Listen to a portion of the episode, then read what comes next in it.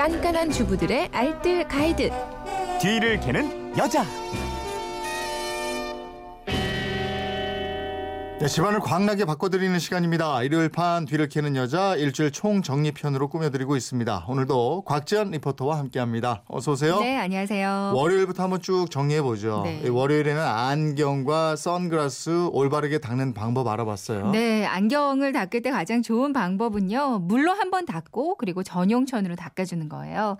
이 닦을 때 뜨거운 물은 절대 안 되는데요. 이 뜨거운 물은 렌즈에 코팅이 벗겨지게 할 수가 있거든요. 네. 그러니까 흐르는 찬물에 안경을 씻 고요. 그리고 안경 전용천으로 닦아주시면 되겠습니다. 그리고 2, 3일에 한 번 정도는요. 비눗물에 한 번 담궈주는 것도 아주 깨끗해져요. 네. 물에다가 주방 세제를 조금 풀어서 거품 좀 내주고요. 여기다가 안경을 담가서 가볍게 씻어내면 되거든요. 음. 근데 선글라스도 이렇게 같은 방식으로 세척해 주시면 되겠습니다.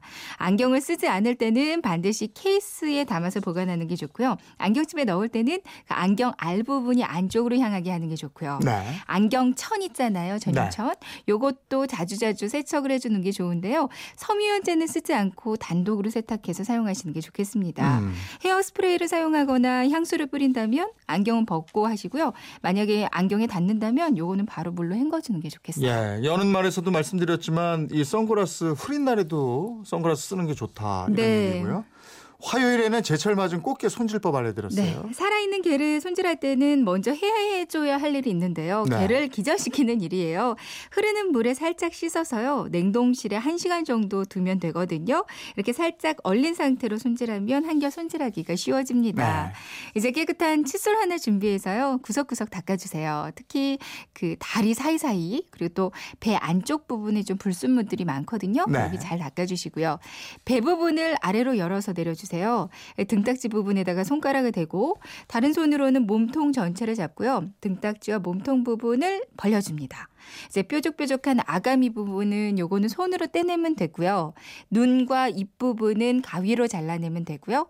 그 집게다리의 돌기 부분 있어요. 네. 요것도 위험할 수 있으니까 가위로 잘라주시면 음. 좋습니다. 다리 끝 부분 한 두 마디 정도는 살이 없는 부분이거든요.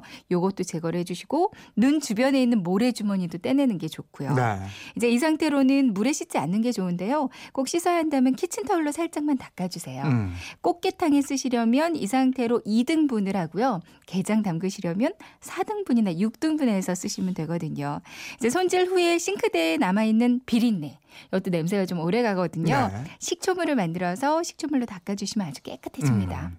수요일에는 안 열리는 밀폐용기 뚜껑 쉽게 여는 방법 알아봤고요. 그러니까 밀폐용기를 사용하다 보면 뚜껑이 안 열릴 때가 종종 네. 있잖아요. 가장 쉬운 방법은 내부 온도를 올려주는 거예요. 그러니까 뚜껑 부분에만 뜨거운 물을 부어주는 방법이 있고요.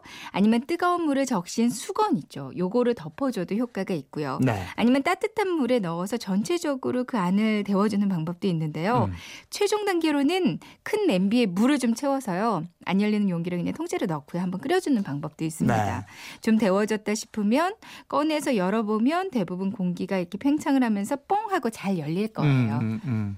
소스병하고 잼병 이거 안 열리면 노크를 해줘라. 네, 톡톡 두드려줘라. 두드려줘라. 이랬어요.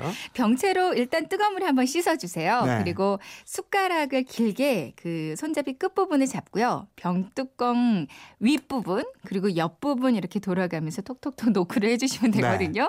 이렇게 해서 고무 장갑을 끼고요. 아니면 요즘 많이 사용하는 실리콘 냄비 집게 있어요. 음. 요걸로 열어주시면 아주 쉽게 열릴 겁니다. 네. 그 목요일에는 주택가 쓰레기, 생활 쓰레기 분리 배출 방법 알아봤고. 보통 아파트에는 분리수거함이 이렇게 종류별로 있잖아요. 네. 그래서 쉬운데 개인 주택은 좀 헷갈려 하시는 분들이 많이 계세요. 음. 예, 개인 주택에 사시는 경우 가장 먼저 하셔야 할 일은요. 내가 사는 해당 구청, 뭐 군청 이런 홈페이지에 들어가 보는 거거든요. 네. 이뭐 청소나 환경 분야를 보시면 생활 쓰레기 분리 배출 요령 이렇게 자세히 나와 있거든요. 네. 홈페이지가 아니라면 주민센터에 전화해서 문의하시면 자세히 안내받으실 수 음, 있습니다. 재활용품은 플라스틱 병 종이 이렇게 종류별로 일단 분리를 해서요.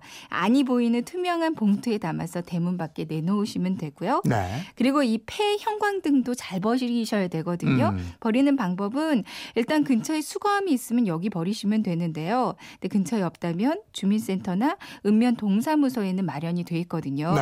그러니까 가지고 가서 버리시는 게 좋겠습니다.